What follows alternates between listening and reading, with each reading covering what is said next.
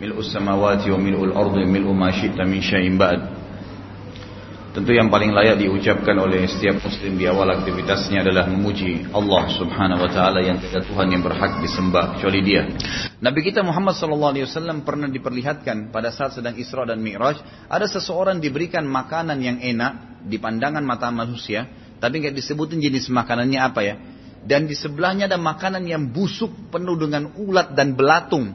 Tapi anehnya orang itu makan yang banyak dengan belatungnya dengan lahap, dia tinggalkan yang enak. Lalu kata Nabi SAW kepada Jibril, siapa orang ini wahai Jibril? Kenapa kok dia jelas-jelas dikasih makanan enak milih yang busuk itu? Kata Nabi SAW, kata Jibril SAW, itu orang yang sengaja pada saat di dunia tidak menikmati apa yang Allah halalkan. Sengaja mencari yang Allah larang, Allah haramkan sengaja. Kan gitu.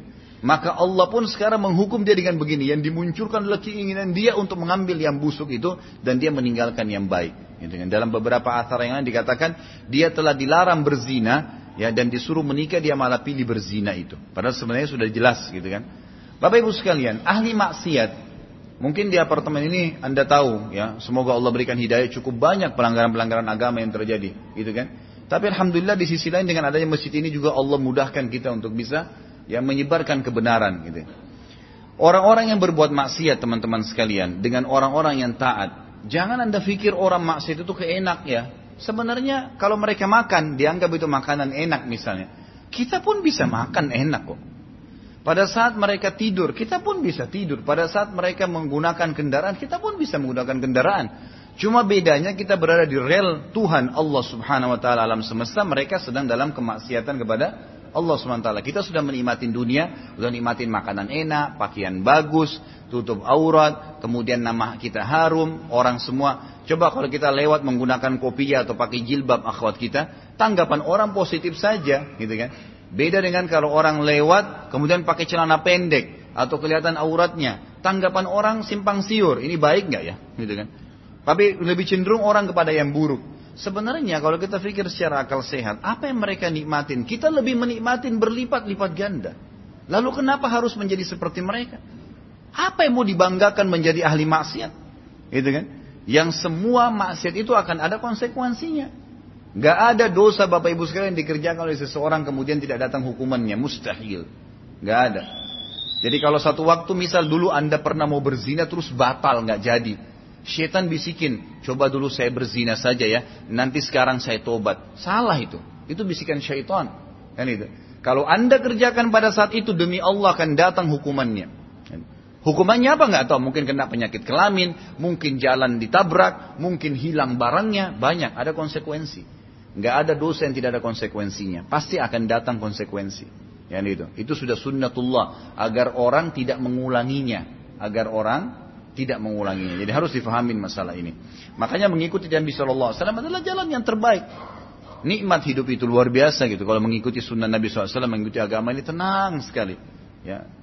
Kemudian disebutkan di sini itu dalil sebenarnya ini kita lanjutan dari yang pertama ya tentang e, beriman kepada Rasulullah Nabi Muhammad SAW. Dalil-dalil nakli pertemuan yang lalu saya sebutkan adalah kesaksian Allah dan para malaikat bagi Nabi Muhammad SAW bahwasanya beliau betul menerima wahyu. Itu sudah kita jelaskan. Surah An-Nisa 166. Kemudian juga kita sudah jelaskan informasi dari Allah mengenai universitas, univer, univers, universalitasnya kerasulan Nabi Muhammad SAW. Ini juga sudah kita jelaskan dalilnya dan termasuk tadi yang saya sambung itu. Sekarang kita masih masuk di dalil nakli. Penjelasan tentang kedudukan Nabi SAW adalah berita dari Rasulullah SAW tentang kenabian beliau sendiri yang dengannya kenabian diakhiri, kewajiban patuh dan taat kepadanya, dan keumuman atau universalitas risalah kerasulannya, sebagaimana sabda beliau. Yang pertama adalah hadis diriwayatkan Imam Bukhari nomor 2864 dan Imam Muslim 1776. Anan nabiyyu la kadzib, ana ibnu Abdul Muttalib. Saya adalah seorang nabi dan tidak ada kedustaan di situ. Enggak usah kalian ragu, saya nabi ikutin aja. Pasti benar gitu. Dan saya adalah cucunya Abdul Muttalib. Kata para ulama, sabda Nabi SAW dan saya cucunya Abdul Muttalib. Ternyata nama Abdul Muttalib ini tersebutkan juga tersirat dalam Taurat dan Injil sebagai kakek Nabi Wasallam. Jadi pernah terjadi begini jemaah sekalian. Waktu Nabi SAW umur 12 tahun, beliau pernah bergelantung pada baju ya, atau menarik baju pamannya Abu Talib tujuannya untuk ikut ke negeri Syam. Waktu itu umur beliau masih 12 tahun dan ini saya sudah jelaskan ada di YouTube atau di website tentang Sirah Nabawiyah di awal-awal masa kekanak-kanakan atau masa kanak-kanaknya Nabi SAW. Jadi beliau pernah bergantung dan beliau tidak mau lepas baju pamannya sampai beliau dibawa. Ringkas cerita, pada saat Nabi SAW dibawa oleh Abu Talib pamannya, sampailah ya di dekat negeri Syam. Dan kebetulan waktu itu kafilah mereka, karavan mereka istirahat di, di sebelah sebuah uh, gereja. Dan uh, sisa bangunan gereja itu masih ada sekarang di negeri Syam. Ya masih dianggap seperti atau sebagai puing-puing yang bersejarah gitu. Maka pada saat itu Nabi Shallallahu Alaihi Wasallam bersama dengan kafilah ini istirahat dengan pamannya.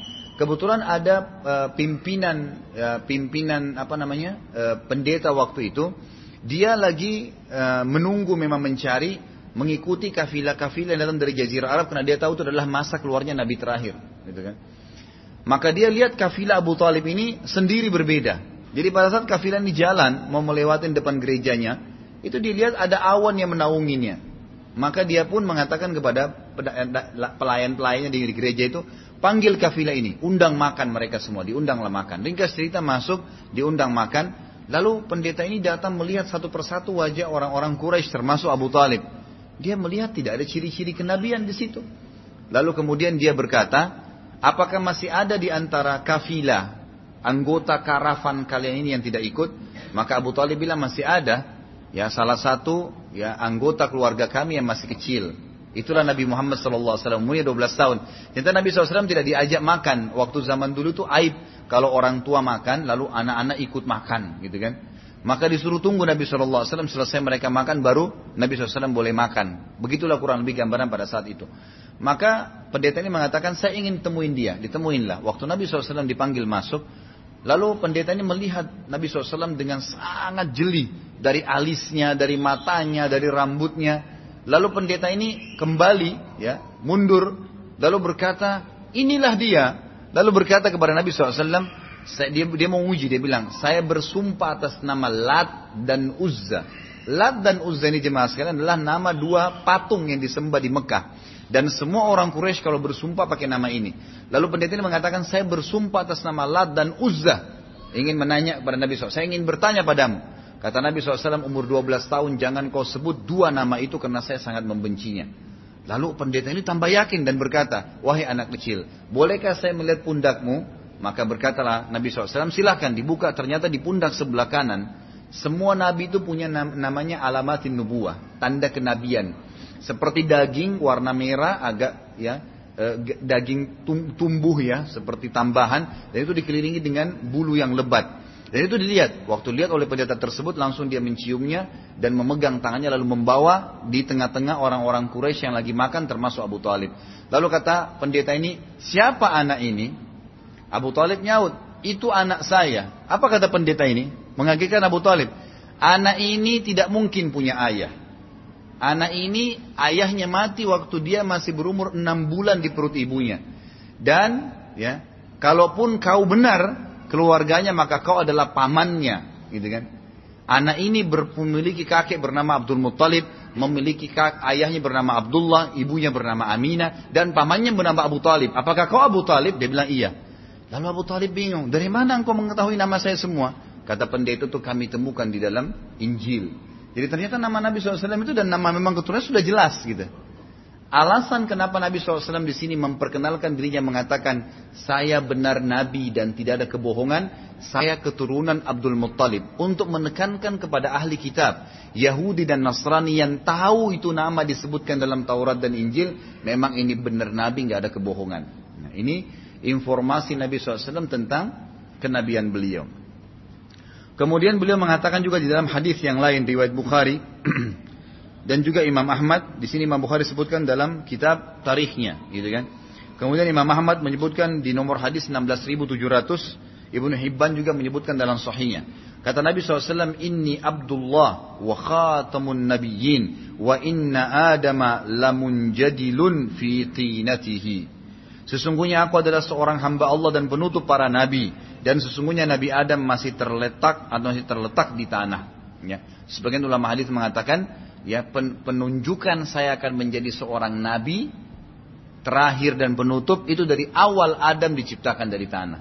Jadi bukan baru sekarang, tapi memang dari awal diciptakannya Adam alaihissalam. Beliau juga bersabda di dalam hadis yang lain, riwayat Bukhari dalam hadis 3535 dan Imam Muslim 2286. Kata Nabi SAW, Mathali wa mathalul anbiya'i kamathali rajulin bana baitan fa ahsanahu wa ajmalahu illa mawdi'a labinatin wahidah. فجعل الناس يطوفون به ويعجبون له ويقولون هلا وضيت هذه اللبنة Fa'ana labinatu wa khatamun nabiyyin. Perumpamaanku dengan para nabi sebelumku adalah seperti orang yang membangun sebuah rumah. Ia pun membangunnya dengan baik dan indah. Kecuali satu tempat, kurang satu batu bata saja.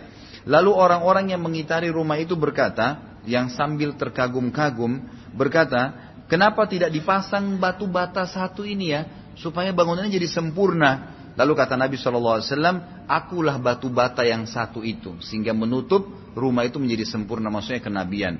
Tentu dari hadis ini kita ambil pelajaran Bapak Ibu sekalian. Artinya kalau kita sudah tahu Nabi Muhammad SAW Nabi penutup, gitu kan? Nabi untuk alam semesta. Lalu apa yang membuat kita ragu untuk mengikuti risalah beliau Sallallahu Alaihi Wasallam? Jadi tidak usah ragu, bangga menjadi umatnya dan juga kita bangga ya karena mengikuti Nabi SAW yang merupakan penutup para Nabi.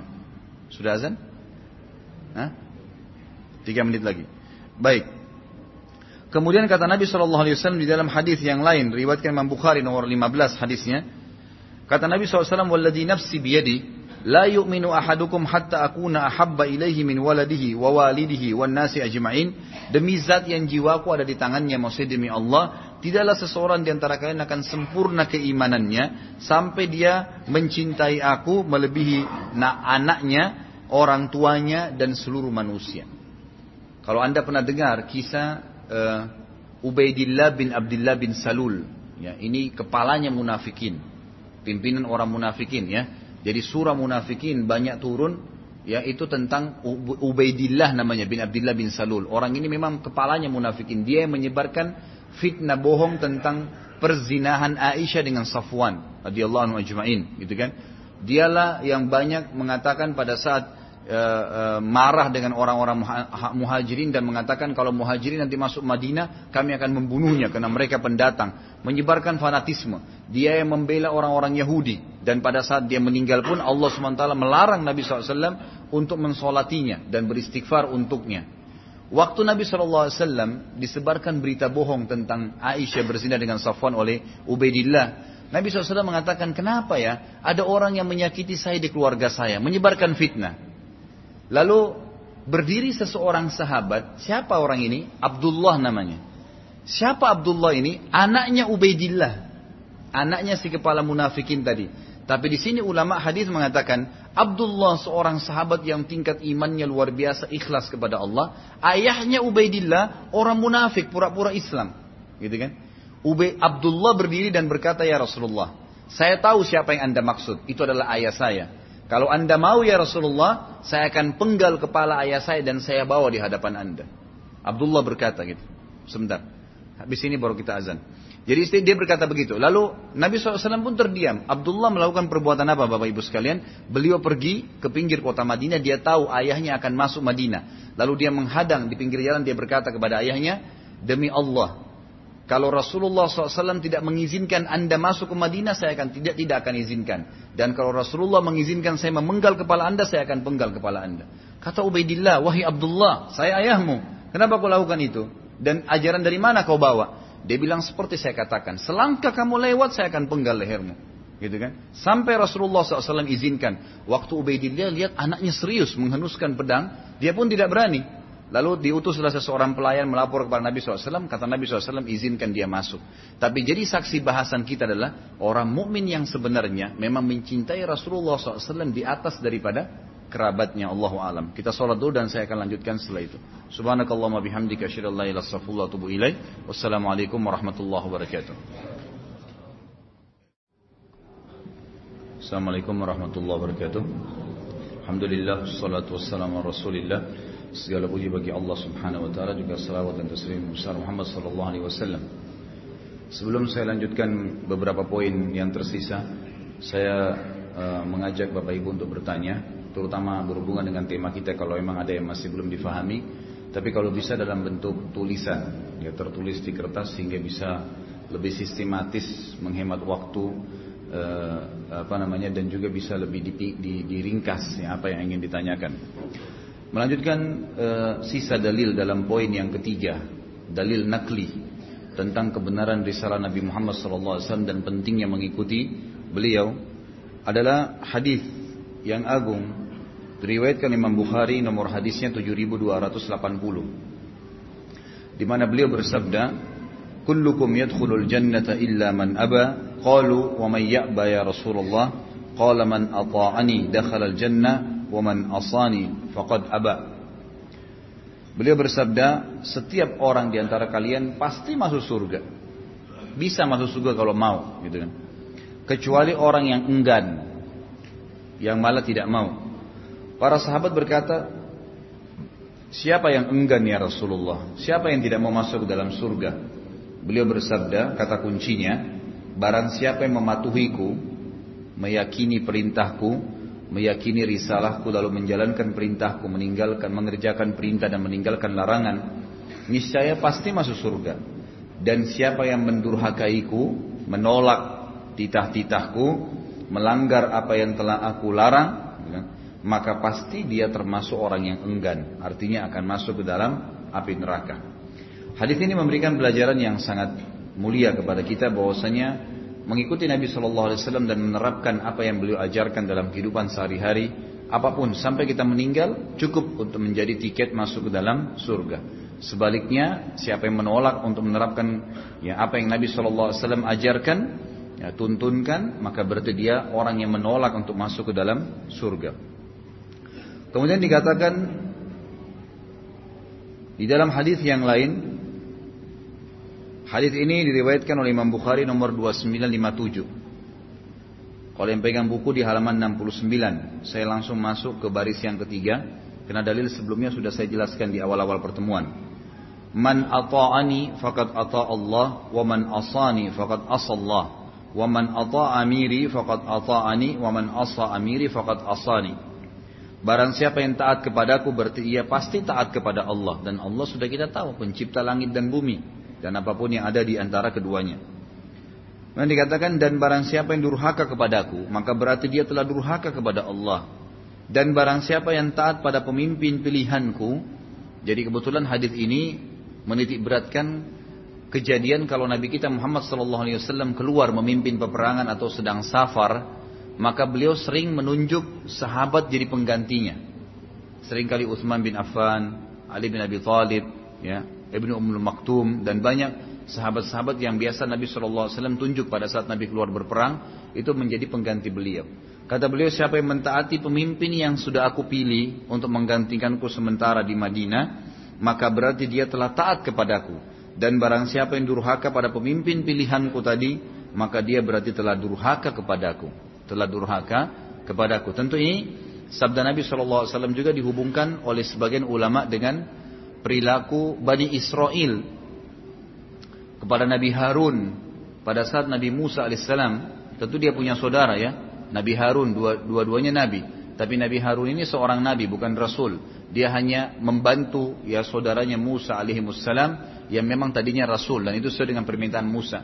Waktu Musa alaihissalam pergi ke Bukit Tursina menerima kitab Taurat selama 40 hari maka Harun diwakilkan oleh Musa alaihissalam untuk menggantikan beliau sebagai nabi dan pemimpin. Ya. Ternyata oleh Bani Israel dimaksiati. Seperti datangnya Samiri yang membuat patung. Ya.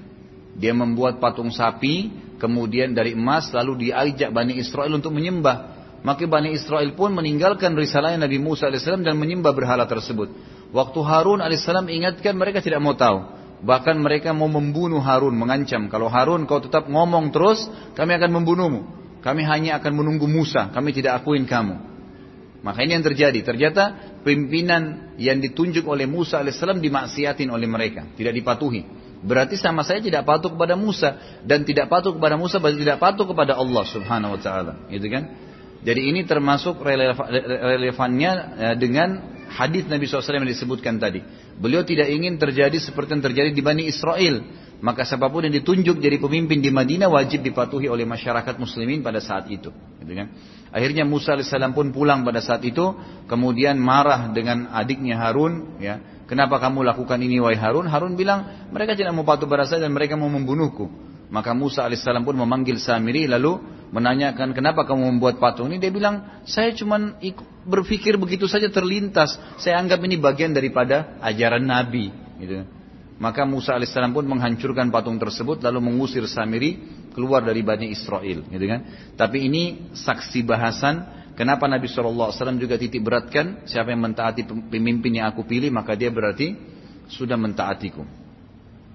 Kemudian juga dalam hadis yang lain kata Nabi SAW di dalam hadis riwayat Ad-Darul Qutni dan hadis ini sanatnya Hasan di halaman 70 ya paragraf pertama Kata Nabi SAW, "Idza kana yaumul qiyamati kuntu imamal anbiya'i wa khatibahum wa sahiba syafa'atihim ghairu fakhrin."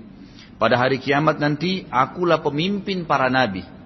Sementara dalam hadis Bukhari yang lain dijelaskan hari kiamat semua semua manusia akan berdiri di belakang nabi-nabi mereka, dipimpin oleh nabi mereka. Sementara pemimpin para nabi yang merupakan pemimpin manusia masing-masing yang mengikuti kaum yang mengikuti nabinya pada saat itu itu adalah dipimpin oleh Nabi Shallallahu Alaihi Wasallam. Beliau mengatakan pada hari kiamat nanti aku adalah pemimpin para nabi, juru bicara mereka dan pemberi syafaat kepada mereka. Perkataanku ini bukanlah satu kesombongan. Artinya aku memang pemiliknya, tapi aku tidak sombong dengan itu. Jadi juga pelajaran ya, yang memberikan menunjukkan bagaimana akhlak Nabi kita Muhammad Sallallahu Alaihi Wasallam yang mulia, walaupun beliau diberikan kedudukan yang tinggi, kelebihan yang banyak, beliau tetap tidak menyombongkan diri. Juga beliau mengatakan di dalam hadis yang lain, riwayat Tirmidzi nomor 3613 dan Imam Ibnu Majah menyebutkan di nomor 4314 serta Imam Ahmad nomor 20748 hadisnya dengan sanad yang sahih kata Nabi SAW ana sayyidu waladi Adam yaumal qiyamah wa awwalu man yanshaqqu anhu al-qabr wa yaumal qiyamah wa, al, wa awwalu syafi'in wa awwalu musyaffa' Aku adalah pemimpin anak cucu Adam pada hari kiamat. Kelak. Secara mutlak nggak ada yang memimpin kecuali aku. Semua manusia. Orang yang pertama kuburannya terbuka pada hari kiamat. Ya, karena hari kiamat kita dibangkitkan, kuburan kita akan terbuka. Di dalam hadis Bukhari yang lain dikatakan, kalian nanti akan Allah SWT akan menurunkan hujan, yang hujan ini akan menetesi tulang ekor kalian, lalu kalian tumbuh keluar dari tanah itu seperti tumbuhnya tanaman. Dan akulah orang yang pertama terbuka ya kuburannya. Kemudian dikatakan dan orang pertama yang memberikan syafaat serta orang pertama yang dikabulkan syafaatnya. Syafaat ini pertolongan agar diberikan ya e, diterima dikabulkan permintaannya oleh Allah Subhanahu wa taala. Jadi sampai sini kurang lebih gambaran tentang masalah e, dalil yang ketiga, poin yang ketiga berhubungan dengan dalil nakli. Dan insya Allah pertemuan akan datang kita akan masuk ke dalil yang keempat, dalil nakli ya tentang kesaksian kitab Taurat dan Injil tentang kerasulan dan kenabian Nabi Muhammad SAW karena ini ada beberapa poin yang cukup panjang maka saya memilih untuk membahasnya pada pertemuan akan datang dengan izin Allah karena akan ada beberapa ayat-ayat Injil dan Taurat yang sudah langsung diterjemahkan ke bahasa Indonesia dalam buku ini akan kita bacakan yang membuktikan benar risalah Nabi Muhammad Sallallahu Alaihi Wasallam dan satu-satunya Injil yang sampai sekarang ya itu memang membenarkan tentang risalah Nabi Muhammad SAW adalah Injil Barnabas. Ya memang oleh gereja sekarang itu diusahakan dimusnahkan. Di mana pun dicetak, di Indonesia pernah dicetak dalam Indonesia itu langsung dibeli, dihabisin, dimusnahin semuanya. Ya karena di situ disebutkan nama Ahmad, ya nama Nabi Muhammad SAW sebagai Nabi yang terakhir. Dan banyak sekali ada salah satu pendeta dari Perancis yang masuk Islam justru karena membaca Injil itu. Allah nanti akan kita jelaskan pertemuan akan datang insya Allah. Kalau ada yang punya pertanyaan silahkan.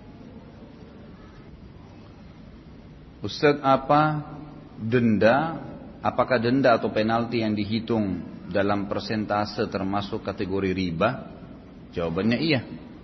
Ya, jawabannya iya. Karena tidak ada konsekuensi penalti ya, dalam Islam. Tidak ada namanya penalti. Baik itu dalam utang atau investasi. Saya ingin jelaskan satu hal juga di sini Bapak Ibu sekalian berhubungan dengan masalah bisnis, ya, investasi. Kita harus bisa memisah hati kita, memilah di hati kita mana yang sifatnya investasi akhirat, mana yang investasi dunia. Investasi akhirat itu utang, gadai, sedekah. Memang itu nggak ada bunganya, nggak boleh ada hukumannya utangin orang 10 juta, ya kembali 10 juta. Bahkan dalam Islam kalau dia tidak mampu bayar, dimaafin. Emang begitu. Itu investasi akhirat memang. Gadai. Kalau kita sedang menerima atau kita sedang menerima gadaian orang, maka tidak boleh dipakai barang gadaian itu. Tidak boleh juga dinaikkan atau diberikan bunga karena terlambat kembali. Tapi yang boleh kalau misal Seseorang menggadai mobilnya kepada saya nilainya 100 juta. Lalu dia minta uang 50 juta. Kemudian saya kasihlah uang 50 juta. Sama saja saya hutangkan kepada dia. Mobil itu nggak boleh saya pakai. Sampai memang pemiliknya mengatakan nggak apa-apa dipakai. Sebagaimana juga kalau dititip di rumah kita, kemudian tiba-tiba terjadi rubuh rumah itu, rusak rumah itu, maka yang sedang dititipin tidak bertanggung jawab. Karena itu cuma gadai, disimpan saja nggak boleh dipakai oleh orang yang menerima gadean sebelum dengan izin pemiliknya gitu kan sebagaimana juga kalau tidak dipakai dan rusak tiba-tiba sendiri maka yang sedang dititipin gadean tidak punya kewajiban untuk membayar disepakati sebulan akan dikembalikan ternyata nggak bisa dikembalikan apa yang terjadi maka pada saat tiba hari H sudah sepakat dibayar dan tidak bisa dibayar maka pada hari itulah saya punya hak untuk menjual sebagai tempat yang menerima gadean menjual pada saat selesai saya jual, ternyata rumah, mobil itu laku 100 juta. Uang saya yang dipakai tadi 50 juta. Saya ambil 50 juta. 50 jutanya dikembalikan kepada pemilik barang. Emang begitu. Kita nggak boleh dititipin, digadein surat tanah. Nilainya 1 miliar. Diambil 100 juta. Jatuh tempo sebulan nggak bayar. Semua surat tanahnya diambil. Haram ini kezaliman. Dari mana ini? Anda cuma pinjamin 100 juta ambil 1 miliar. Zalim itu namanya, nggak boleh. Riba di situ. Ada kezaliman dan riba. Ini investasi akhirat memang. Menghutangkan orang, titipan gadai, meminjamkan sesuatu dengan ada titipan. Sadaqah emang nggak ada balasannya, nggak ada nggak ada konsekuensi yang harus kita terima gitu lah. Maksudnya tidak ada sesuatu yang kita harus terima imbalan. Itu investasi akhirat. Ada investasi dunia. Saya diajak oleh seorang teman invest di toko dia, di supermarket, apalah e, konveksi, kemudian properti. Saya ikut investasi dunia, wajar saya hitung-hitungan sama dia. Keuntungannya sekian persen dan boleh hanya persentase dari keuntungan, nggak boleh dari modal. Jadi bapak ibu nggak boleh termasuk riba dalam bab jual beli. Nanti ada bahasan di buku ini sebenarnya. Termasuk riba kalau saya titip uang 100 juta, nih ya saya mau ikut sama anda di properti 100 juta. Tapi setiap bulan saya terima 5% dari modal saya. Dari modal. Jadi artinya setiap bulan dia terima 5 juta. Nggak boleh. Ya, dari mana kalau dia tidak untung begitu? Kan gitu. Atau misalnya dia untung lebih banyak, yang boleh persentase dari keuntungan. Nanti berapapun keuntungannya, 40, 60, 50, 50 dari keuntungan, itu boleh. Tapi kalau dari modal dasarnya nggak boleh, gitu kan? Ini hal-hal yang tidak boleh. Nah ini investasi. Ini boleh kita punya hak untuk meminta kepada dia. Tapi tetap juga sama. Tidak ada namanya penalti. Kalau ada hak kita di situ. Kalau dia rugi ya tanggung sama-sama. Kalau untung berarti menerima sama-sama. Kalau ada sesuatu yang dititipin. ya Dalam bentuk jaminan atau apa saja. Maka itu tidak boleh hilang. Kecuali dipotong dengan kadar hak saja. Ya ini yang ada. Jadi tidak ada namanya ya, hukuman atau e, penalti dalam agama Islam, gitu kan? Cukuplah hadis Nabi Shallallahu Alaihi Wasallam e, yang berbunyi dan ini kalau tidak salah dengan sanad yang sahih diriwayatkan Imam Ahmad, siapa yang meminjamkan uang kepada orang lain, maka selama uang itu belum dibayar, dia terhitung bersodakah setengah daripada apa yang dia pinjamkan. Itu pahala. Dalam hadis lain dikatakan, ada orang yang kata Nabi SAW, pernah menyuruh pegawai-pegawainya untuk menagih. Ya, ini kalau tidak salah kisah Bani Israel. Lalu kemudian pada saat ya, tiba dia bilang titip pesan kepada pegawainya, kalau kau menagih utang kepada seseorang, kalau dia mampu ambillah, kalau dia tidak mampu maafinlah. maka Allah pun memaafkan dia pada hari kiamat. Memaafkan dia pada hari kiamat. Jadi memang fadilahnya justru yang tadi membantu itu ya bantu, gitu. tidak usah hubungkan. Ada orang tidak bisa membedakan nih Bapak Ibu sekalian, semua harus ada keuntungannya. Makanya kalau dia utangkan harus ada bunganya. Makanya kalau dia tadi gak ada itu dia ambil semua jaminannya. Itu karena memang dia tidak bisa bedakan mana investasi dunia, mana investasi akhirat. Apakah saudara sepupu laki-laki dari anak adik ibu atau bapak boleh bersalaman dengan saudara muslim apa ini? Saudara muslimahnya, ya. saudari muslimahnya. Kalau sepupu nggak boleh, sepupu boleh menikah. Anak paman, anak tante itu sepupu namanya. Nggak boleh itu boleh menikah, gitu kan?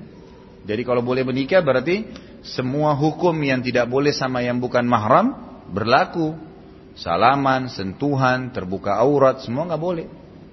Termasuk juga di sini istrinya paman, bukan mahram tuh, suaminya tante. Ya. Kita biasa di Indonesia kan istrinya tante semuanya dipukul rata paman, gitu kan? Suaminya tante semuanya dikatakan paman, kalau istrinya paman semuanya dikatakan tante. Akhirnya berlakulah hukum salaman, hukum ini dan hukum itu itu tidak boleh. Karena kalau cerai dengan paman kita, kita boleh menikah dengan mantan istrinya paman. Sebagaimana juga paman itu bukan mahram terhadap istri ponakannya. Bukan mahram karena kalau ponakannya cerai, perempuan itu boleh nikah sama pamannya si mantan suaminya. Bukan mahram, gitu kan? Jadi harus diperhatikan masalah ini. Mahram itu adalah jalur yang langsung ke atas, ayah, ibu, kakek, nenek, jalur langsung ke bawah, anak, cucu, gitu kan? Lalu semua yang berhubungan dengan jalur langsung ini, saudaranya ayah, ibu perempuan atau laki-laki, saudaranya ibu, perempuan atau laki-laki. Ini semua mahram kita nih, kita berada di tengah-tengah. Begitu pula pada yang berada di samping saya, semua saudara dan saudari saya. Kemudian semua yang bersaudara dengan anak-anak saya, gitu kan? Anak-anak semua itu adalah mahram. Selain daripada ini bukan mahram, gitu kan? bukan mahram. Jadi harus diperhatikan ini bukan mahram. Makanya Ali radhiyallahu anhu itu menikah dengan Fatimah. Siapa itu Ali? Ali itu sepupunya Nabi sallallahu alaihi wasallam. Ayahnya Ali, Abu Talib, saudara dengan ayahnya Nabi Muhammad SAW, Abdullah. Jadi Nabi sama Ali sepupu sekali. Tapi Ali menikah sama siapa? Anaknya Nabi SAW, Fatimah. Yang biasa kita anggap ini paman. Padahal sebenarnya itu bukan paman. Itu kan itu bukan paman, masih dianggap sepupu orang tua kita berarti sepupu kita juga. Ya, kalau dalam syariat begitu. Bagaimana hukum sholat berjamaah antara seorang ikhwan dengan makmum wanita yang bukan mahramnya? Apakah diperbolehkan? Karena saya pernah membaca artikel bahwasanya hukum seorang ikhwan yang mengimami seorang atau beberapa makmum wanita tanpa adanya makmum laki-laki adalah haram. Ini setahu saya boleh ya, tidak ada hukumnya itu kecuali apalagi itu tempat sholat ya, seperti masjid misalnya. Seorang laki-laki mau sholat, lalu kemudian ada akhwat kita di belakang yang mengatakan di softnya, kami juga belum sholat, kami mau ikut. Di belakang hijabnya sana. Lalu si laki-laki mengeraskan suara. Tidak ada masalah. Setahu saya ya, Allah alam kalau saya keliru, tapi setahu saya selama ini saya belajar nggak ada masalah itu. Yang tidak boleh, kalau dasarnya memang awalnya sudah salah nih. Dua orang pacaran, kemudian mau nunjukin ketaatan tengah jalan mampir sholat, satu jadi imam, satu jadi makmum. Ini memang sudah nggak boleh. Kan itu. Dasarnya sudah nggak benar, itu lain. Tapi kalau di tempat umum memang tempat sholat itu lain, nggak ada masalah. Setahu saya Allah alamnya. Kalau untuk sholat malam kita punya keterbatasan waktu karena ketiduran. Sebaiknya kita mentarget jumlah rakaat atau panjangnya bacaan sholat. Kalau bacaan Al-Quran dengan ayat yang panjang, jumlah rakaat yang bisa dilakukan tidak sampai 11 rakaat termasuk witir. Fadilah mana yang lebih besar Ustaz? Kalau saran saya, rakaat. Kalau saran saya, rakaat, kan gitu. Ya, karena membaca ayat panjang, kalau anda mau menggabungkan dua-dua memang bagus ya. Jumlah rakaat sempurna dan bacaan sempurna. Tapi pilih jam memang waktu, gitu kan? Kita harus mundurkan. Kalau biasa kita subuh misalnya setengah lima, kita bangun jam uh, uh, misalnya jam empat, berarti cuma setengah jam. Ya memang agak sulit kalau membaca surah-surah panjang gitu kan. Biasanya itu durasi orang baca 10 ayat saja surah itu kan dengan baca tartil itu dengan dua rakaat bisa memakan 15 menit waktu Kalau dia dengan tenang ruku sujud itu bisa 15 menit. Jadi anda hitung kalau satu satu satu dua rakaat ya maksud saya. Dua rakaat itu bisa memakan 15 menit kalau pernah saya hitung. Maka itu hitungan 10 ayat surah. 10 sampai 11 ayat. Berarti kita butuh 15 kali eh, 4 gitu kan. Kita butuh minimal satu jam untuk menyelesaikan 10 ayat surah atau 11 ayat surah dengan 8 rakaat. Berarti kalau kita mau baca surah 10 ayat ke atas dengan sholat yang tenang, rakaatnya pun lengkap, 8 rakaat berarti harus minimal satu jam Anda siapkan. Kalau setengah lima, subuhnya berarti setengah empat udah sholat gitu kan. Nah kalau kita bangunnya kepepet, mana yang lebih dulu didahulukan? Kalau saran saya, sempurnakan jumlah rakaat. Gitu kan. Karena dengan panjangnya surah memang dapat pahala ayat, tapi kita kehilangan jumlah rakaat yang memang dilakukan oleh Nabi Shallallahu Alaihi Wasallam. Sementara kita masih punya opsi membaca surah yang lebih pendek karena waktu yang terbatas. Ini saran saya ya. Kemudian yang kedua untuk sholat witir, apa ada sunnahnya kita membaca dua kunut? Ya jelas hadis sahih itu. Ya, hadis riwayat Bukhari, Muslim, bahwasanya Nabi Shallallahu Alaihi Wasallam membaca kunut pada saat witir. Malah ini hadisnya sahih.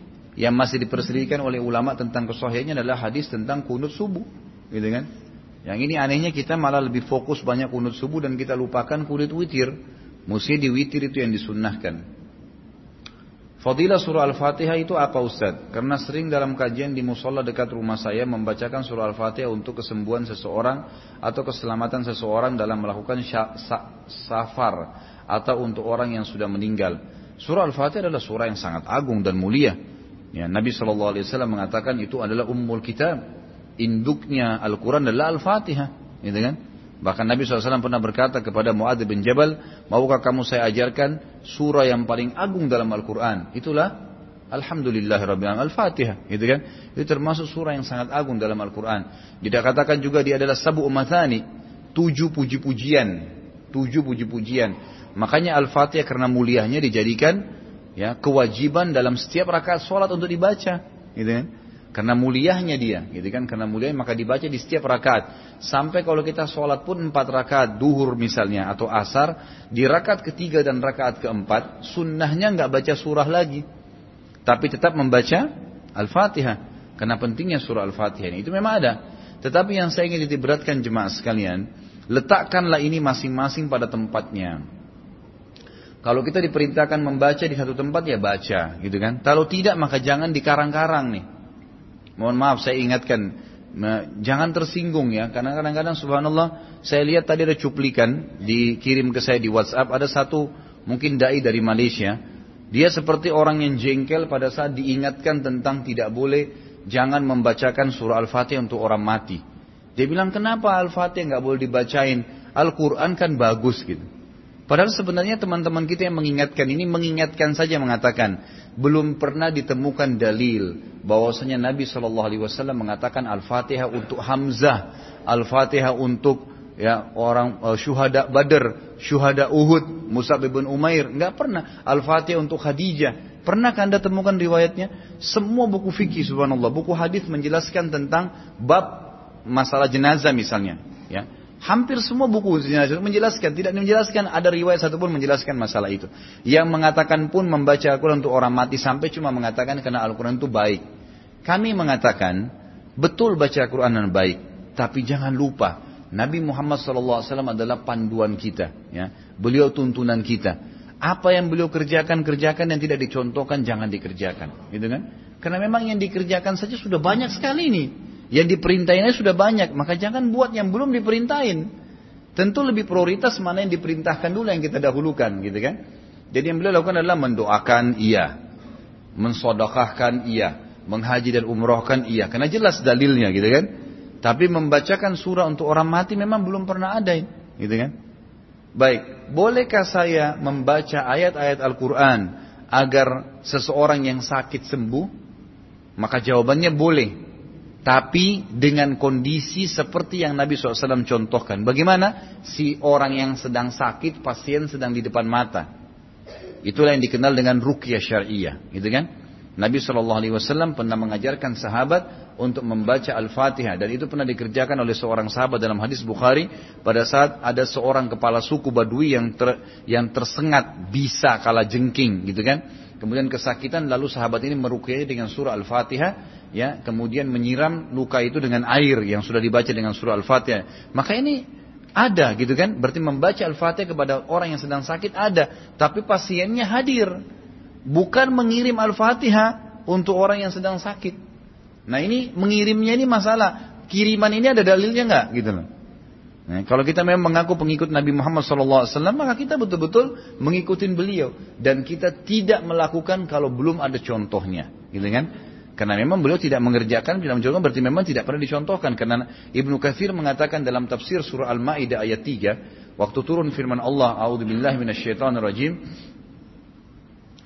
Di tengah-tengah ayat, Al-yawma akmaltu lakum dinakum wa atmamtu alaikum ni'mati wa raditu lakumul islam madina. Hari ini saya sempurnakan agama kalian, nikmatku juga pada kalian dan juga saya Islam sebagai agama kalian.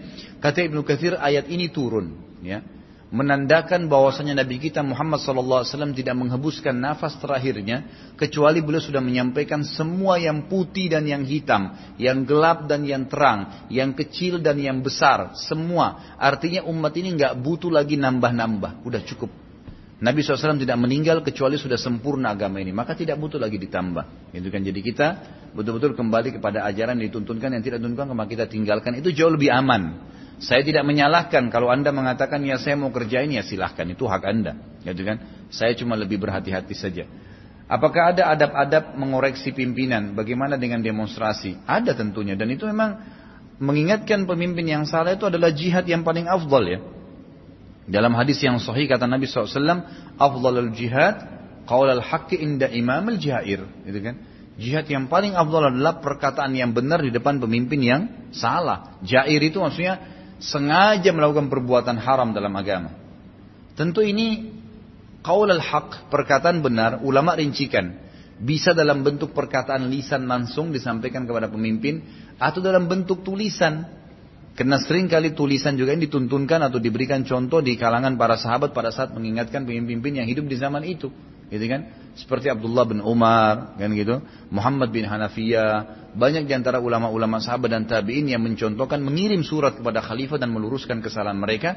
Ada juga di antara mereka yang datang dan berbicara langsung seperti Atha bin Abi Rabah, ya, seorang ulama di Mekah, muridnya Abdullah bin Umar yang mendatangi khalifah Umawi yang mengingatkan tentang hal-hal yang masih ya tertunggak dari haknya kaum muslimin. Maka itu boleh saja, itu itu benar. Tapi masalah kasus demonstrasi ini perlu kita titik beratkan dulu ya. Kita perlu rincikan masalah ini. Ada ulama yang membolehkan, ada ulama yang tidak membolehkan. Kalau yang tidak membolehkan itu karena tidak menemukan pernah ada dalil yang menjelaskan sahabat pernah demo, ya, apa namanya mungkin baik itu di kalangan sahabat ke Nabi SAW atau sahabat ke sahabat, Khulafaur Rashidin, masalah demo gitu kan. Ya, waktu terjadi beberapa orang dari Irak yang datang di istana atau di rumahnya Utsman bin Affan sampai mereka membunuh Utsman bin Affan itu, itu yang demo-demo di depan rumahnya Utsman bin Affan, tidak ada satupun sahabat Nabi. Tidak ada satupun semua orang asing dan tidak ada penduduk Madinah, gitu kan? Semuanya dari luar, gitu kan? Semuanya dari luar. Umumnya itu mayoritasnya dari luar. Maka ini berarti memang mereka para sahabat tidak terlibat di situ. Nggak ada yang ikut-ikutan demo di situ. Maka pendapat pertama ini mengatakan tidak boleh demo, nggak usah demo. Kita masih punya senjata banyak sekali dan ada senjata yang semua kita bisa lakukan diam-diam pun bisa kita membunuh seseorang kalau kita mau dengan doa. Ya, dengan doa. Berapa banyak kasus terjadi dari ulama-ulama sahabat tabi'in yang mendoakan seseorang yang membalimi mereka mati orang itu untuk diminta matikan maka Allah matikan orang itu Disuruh hukum Allah hukum. Disuruh berikan hidayah, minta berikan hidayah, maka Allah berikan hidayah. Doa itulah senjatanya orang mukmin. Cuma kita jadikan doa ini nomor 30 dalam hidup kita. Mau berobat ke dokter, Ya, dokter dulu yang ditanya. Mestinya sebelum ke dokter berdoa dulu, ya Allah jadikan dokter ini penyebab saya sembuh. Sembuh insya Allah. Masalahnya tidak, kita gantungkan nasib kita pada dokter. Gak berdoa sama Allah. Dok bagaimana ini resepnya? Yakin betul minum. Tidak sembuh dok, resepnya gak baik. Ganti obat yang lain lagi. Gak pernah bilang ya Allah tolong saya. Maka masuk dalam hadis Nabi SAW yang berbunyi, Allah SWT berfirman, siapa yang menggantungkan nasibnya pada saya, saya akan jadi pencukup baginya. Dan siapa yang menggantungkan nasibnya pada makhluk, saya akan biarkan dia dengan makhluk itu. Terus menerus tergantung, utang sana, utang sini, sakit sana, sakit sini, berobat sana, berobat sini, nggak selesai-selesai. Karena nggak pernah libatkan Allah SWT. Berdoa saudaraku ya, kepada Allah, doakan supaya pemimpin itu mendapatkan kebaikan-kebaikan. Gitu kan? Kita lihat di Mekah, di Masjid Haram, setiap khutbah Jumat, ya setiap sholat terawih di Masjid Nabawi tidak pernah berhenti tuh para imam mendoakan raja-raja mereka supaya Allah berikan petunjuk, Allah berikan pendamping-pendamping penasihat yang baik-baik dan kita lihat hasilnya memang betul, gitu kan? Minimal dua raja Saudi yang sudah lewat ini, Raja Fahad dan Raja Abdullah yang sekarang ini, minimal depan mata kita kita lihat tuh ada Masjid Haram tuh, minimal. Gitu kan bagaimana mereka renovasi besar-besaran dan tidak ada satupun celengan ditaruh di masjid itu. Kalau ditaruh celengan di masjid kayak masjid kita di Indonesia nih, masjid Haram itu sudah sudah kaya raya Saudi barangkali dari celengan saja berapa juta jemaah haji. Nggak ada celengan pun satu. Kita kalau mau sodokah bingung mau sodokah di mana di sana. Ya kan, ya. Tidak ada. Bahkan Anda lihat building yang besar yang ada jamnya di Mekah itu, itu tanah miliknya Raja Abdul Aziz. Dia beli dengan uangnya. Kemudian sekarang diwakafkan, dibangun dengan uang anak-anaknya building yang besar ditulis wakaf Raja Abdul Aziz. Semua hasil penjualan atau sewanya mall itu, hasil sewanya hotel, semua masuk untuk membiayai Masjid Haram. Dari biaya kantong mereka sendiri gitu. Kan gitu. Dan itu kalau Allah alam sebagian pendapat ulama mengatakan ini karena doanya para ulama di Saudi yang terus mendoakan pemimpin mereka.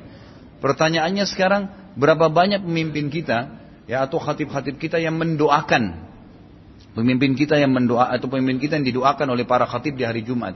Sedikit sekali. Mesti kita mendoakan agar mereka dapat petunjuk. Allah mudahkan mereka untuk menerapkan syariat Allah. Seperti itulah kurang lebih gambarannya. Allahu alam.